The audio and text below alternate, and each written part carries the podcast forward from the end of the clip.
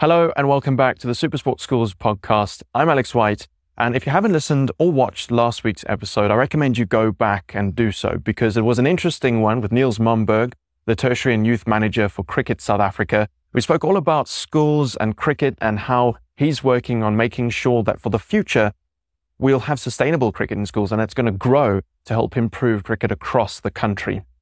Now, this week, we're going to have a slightly different tack, still with Niels Momberg from Cricket South Africa, but we're going to have a look at life after school and what that space looks like, whether it's university or going into professional or club cricket. And most importantly, we'll look at some of the positives that are emerging in South Africa and how the cricket space is going to survive and advance. But before we get into the rest of the show, it's time for the weekend school sport highlights. We're looking specifically at cricket this week, and we start with Hilton College, who made 350 for 5 in 50 overs against Durban High School. Hilton had two Centurions as well, Charles Swartz and Ross Boast. Boast, the captain, slammed his 100 off just 81 balls, and Swartz scored 107. The total proved too much for DHS. A big upset saw Affies all out for just 71 against Pretoria Boys, partly thanks to Caden Cromitty, who ended with figures of 4 for 30. Lastly, St Andrews College and Kingswood College enjoyed a brilliant game of timed cricket. St Andrews College were seven runs behind with one wicket remaining when time was called and a draw declared. The match really could have gone either way, and St Andrews' William Beamish scored a whopping 139. Those are some of the highlights from the weekend school cricketing action. Now, back to the show. This is the Super Sports Schools podcast, bringing you stories of our future stars, powered by Spur Steak Ranches. One, two, three, go! How important do you think it is then to have tournaments like we're having now with the Khaya Majola Week, where you bring the best of the best from around the country together to compete, to find the next generation, mm. to feed into the system? Talk a bit about what happens, I guess, after school, because lots of people think, oh, you must they they want their kids or kids want to try and play first team etc at school. But what actually happens after that? Look to, to start with the kids that get to these tournaments i mean as you know they have aspirations. I believe you've got to have a dream. Then you have a plan to get to the dream. Um, but to have that to aspire to play at the Khaya Majola week or to, at the girls under 19 tournament uh, it's very important. But there's a whole process of matches that you have to play. Then you go to trials, which is more matches, different stresses, different pressures. Um, and, and then the chosen ones make it here. Um, so I think it's a well trodden path, um, which works, works very well for us and it still works very well for us. What happens afterwards is that, funny enough, I had a long chat to a, to a scout and agent rugby guy here and we discussed again rugby, cricket. And there's a lot less opportunities in cricket. Um, number of contracts, size of contracts. In South Africa, we we all go off our heads when a player pops up and plays for New Zealand. Kevin Conway or Kevin Pietersen plays for England. The Pietersen era, it used to bother me, but but it doesn't bother me anymore the world is a is a global village. If you if you have a British passport and that's your in, good luck to you.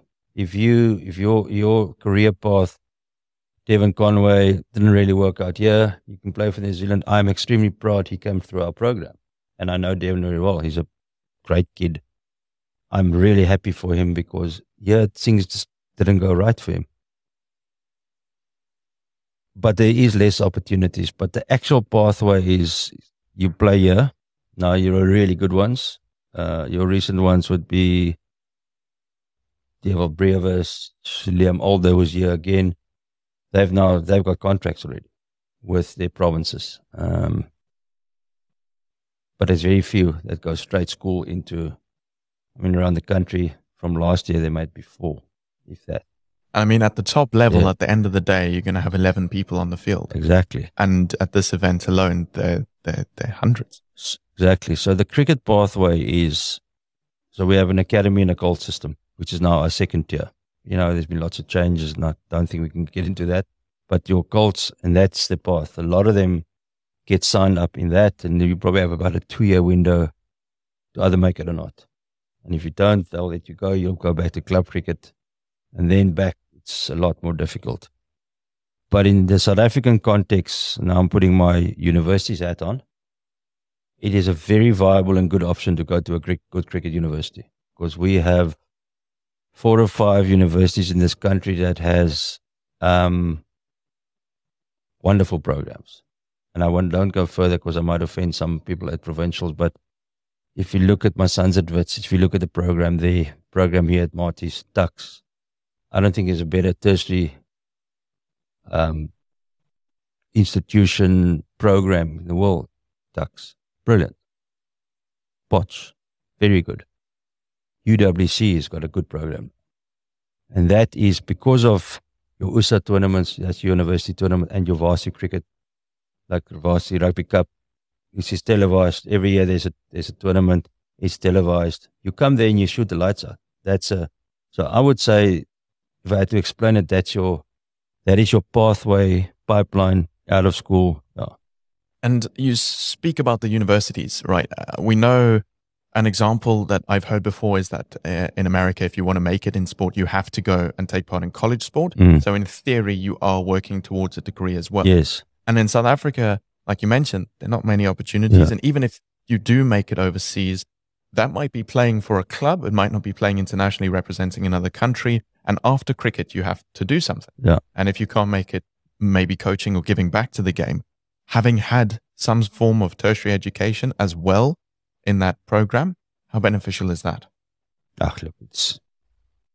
I like talking examples, and I mean, there's a guy, there's a guy playing for Holland and his name is Brandon Glover from Joburg, St Stithians boy. I managed the SN19 side that he was in. I was quite close to him at the time.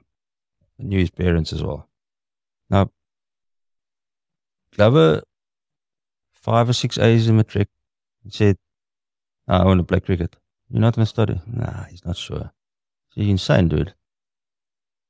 Go, always had a Dutch passport. So he always had that in and pre-Brexit. So there was a lot of opportunities for a guy with his background and where he came from. I said, you think there's more opportunities overseas? There might be. But if I can advise you, go to university, go through that system. And if South African cricket does not want you or there's not a space for you, then, then you go. And he came here. He got a, I think he did a BCom honors here at Maties, played in three varsity cricket tournaments, played for Boland. Now he's, he's, he's, he's contracted to Northants in England, playing county cricket, and he plays for Holland. But he's got an honors BCom degree or whatever he's got. So exactly what you said. I mean, some kids can't study. It's just, it is what it is.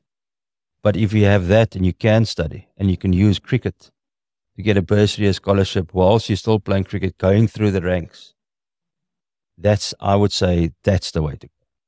Right now, unless you're Dewald Brevis or, or Quinton de Kock and you're from Pretoria, go to Tuks or come here to Maties or go to Wits or go to UWC or whatever else because you'll get a degree and you'll play good cricket and there are top coaches there and they've got all got very good programs. So, so if you have a chance that, to make it in cricket, there's no better place or environment, I think, than university. to go to. Yeah, I nearly said something about our provincial system, but I won't compared to our provincial system is fine, but I'm just saying, I think I need to be careful. What I'm saying is that our varsities, our top varsities, coaching structures, processes are as good as many of our uh, uh, uh, provincial sites. and you get the education part of it as well. Well, exactly. Yeah. Because if you do, if you crunch the numbers, there's so few kids that actually make it. I mean, I always tell the story again where in Joburg, there's at Montrose Primary School, there's a fantastic night series for under 13 boys. And my son was one of the better players there. And three years later, we sat and said, let's count. Where are all those, your mates that were superstars? And four of them played first team cricket. The rest, we didn't know where they were. So, so the numbers that actually come through is so minute. So the risk to you as a person to put all your eggs in one basket is just too big. Bringing you the sport you care about the most, this is the Super Sports Schools Podcast. Spur back bacon is like having fillet for breakfast. Because back bacon has more meat and less fat, and we grill that back bacon at 350 degrees. Then serve it with two large eggs, golden chips, grilled tomato, toast, and jam. And at only $49.90 for our unreal breakfast. Why not bring the whole family? Spur, people with a taste for life. T's and C's apply. Hmm. So now I want to pull a couple of the ideas together we've been talking about. You spoke about the obviously now the opportunities, how limited they are, but then you also spoke about the how high the cost is for players that come from backgrounds where they don't have as much as those players who come from backgrounds where they do. How difficult is it with the, the cost associated with cricket, with pressures from all sorts of spheres, from media, from politics, to actually make tangible change and go about transformation in a way that's beneficial in light of such few opportunities in professional sport, not just cricket. Look, it's it's it's very difficult, and, and again, if you talk politics and you talk where our country is, um, government struggling to provide basic services, housing, electricity. So, what is what chance we got as a sports to to, to cover that gap? But you have to find ways. Um, and currently, it's flawed, but our best cricketers come via your cricket schools. So the scary stat that I'll throw out is that your 90% of your proteas come from 37 schools. Wow. Wow. Yeah. You know what the risk you know what the risk associated with that is? Yeah. I mean what happens if our school system just falls over? We won't have cricket players. So that is why when you talk our prog- programs in the townships has to keep on improving, even if it's difficult sometimes and we don't really see the fruits of the labor Mm. always. But we have to keep plugging away because you have to make that pipeline going up bigger and bigger. Um, but you know, there was a there was a bit of a controversy two three weeks ago. Your, this Western Province side that's playing here comes from Wynberg, SACS, Rondebosch, not even Bishops anymore. And Three schools. yeah, there's one or two others, but Yeah. Predominantly. 11 out of 13 are from those three schools. Which is a whole nother debate because I'm thinking surely there are, and it's not a color thing, surely there are Afrikaans speaking kids from the northern suburbs that go to cricket playing schools. I mean, always just a bad year that way, but but the flip side to that, your black players that come from those schools, that do a lot of them do come through our systems. They were picked up at our hubs and games that they play against those schools, and then they get offered bursaries. So it works to an extent, but the concern remain. My ninety percent, thirty-seven schools ratio is is, but it's rugby is quite similar. Mm. Um, so so we got to keep chipping away um, at, but it is very difficult because in our social contract with government, it's on government to provide facilities. So when when we get hammered in press and the media, I'm saying we cricket South Africa, there's only two clubs in Soweto. Ten teams, a junior section, and we invest in both. There's we've got cricket hubs at both that we invest in. There's no schools that play cricket in Soweto. Put that in your pipe and smoke it. So we're basically nowhere. Yeah. So we have programs, our hubs, where the hub is basically at Elkah Stadium at Soweto Cricket Club. There's nets, it's a well looked after facility, and the kids from the area, we actively engage them, and the ones that play cricket come there. And there they get matches and proper coaching. So it is a good system, but in an ideal world, you would like to have 30 schools play cricket in Soweto competitively. Yeah, Not just Because if we get that right, hubs. we'll be untouchable. We'll challenge India. We challenge them anyway, but we'll challenge them properly when it comes to numbers, when it comes to performance, and all that worries about where's your next Temba Bavuma going to come from. It'll go away. It'll- That, that process will be more. But now what happens is This kid, yeah, his name is Stoffer. There, playing for the Lions. He's from Soweto. Always a very good cricket player from a young age. So he was in that system of ours. So he went to Jeppe, which is for him the right way, but it's not ideal. He's one. He was born in 2004. He's one out of that group. So he, he got an opportunity to go to a proper cricket school uh, and all those things that you need coaching, meals, access to nets, access to gym. He got that. But I, it's always the back of my head, but must be another, there must be three or four other chapels there as well that we missed that academically couldn't get in or what about them? And, and that's, a, that's our, that's our ongoing challenge. I find it quite interesting that Niels is so positive about cricketers going off to play overseas. But at the same time, I think it is a testament to the youth cricket that we have in the country and that it is so strong and there are only so many opportunities locally for players. But one area where I think, and I'm really excited about, is women's cricket because recently that's exploded. That's gone off the charts. We have cricketers in South Africa who have hundreds of thousands of followers online. And that's something a couple of years ago we wouldn't have even thought was possible.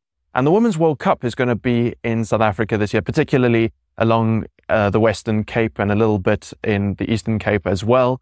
And that's something that's really exciting because it's a new unexplored avenue for the game. And that's positive that's come out recently in South African cricket. So to end off the series with Niels Momberg, we're going to talk all about women's cricket and how it's a positive coming out of cricket South Africa for the future. And I think what we can look to is a bit of a success story, I would think, in the past couple of years. Around the world, it seems that women's cricket has exploded. It's just gone absolutely insane in the past couple of years. And particularly um, in South Africa, on the international stage, we've done so well. I mean, is that something that's been bubbling under for a bit? Is that something that we have been succeeding at and maybe we just don't know about it? Um, because I do feel there's been some sort of new interest in it and, and, and a big growth, especially seeing as we can be hosting the, the World Cup. Um, yeah, I've, next, I've yeah. got to be careful how I answer this because for, for, a, for a long time, I'll be honest, on women's cricket now. It's not good to watch. It's not, you don't even play the same game. I'm going back. I mean, I've been working full time in cricket since 94. So it's that's basically the starting point of my my view of the world. And that technically they play it a certain way and play like me. But I think it is a worldwide thing. Then it then the changes come. Changes came. If you look at Laura Wolvaardt, the way she plays, her range of shots, compared to th- the, the, the, your your woman all over the world 30 years ago, I would say it's probably one of my most exciting developments in cricket is is is women and why the, how they play. That people watch it now, follow it. It's exciting. The South African context is an interesting one. Um, so when you look at at the teams at the players that are here at this tournament, so about eighty percent of the boys here come from uh, cricket schools, and about 20% comes from our township called what we call our uh, hubs system. In women's cricket, it's the other way around. They come from there, most of them. But it's also his, historical. There's not that many schools that play um, as schools, uh, women's cricketers and that. So, but be that as it may, and again, could be my summation, it could be an anecdotal thing. I, but I have a feeling our current group of players is a golden generation. And I do, might get in trouble. I'm going to say it anyway. I, I do feel they really need to win something big because they, they are that good. You don't, not even on the men's side, you don't always have a Marizanne Kapp, a Shabnim Ismail, uh, Ayabonga Khaka. Those are world, world class players. And, and you're not always going to have them all at the same time. All at the same time. So yeah. that's when I'm actually more devastated than usual when we lose in the semifinals again. You know, we we get close. Um, so but be that as it may, it, it is so exciting. I mean, I mean, I can watch Laura Wolvaardt bat for days because she's probably the best bats batter in the country, men or women. I think technically, if if if you look at her right now, then again back maybe our our men's talent pool is down a bit, or the and that's also natural. It will it will turn again. We will have a side in the next four or five years that will have Stubbs and Brevis and hopefully Richard Salitswani that plays here for the Lions.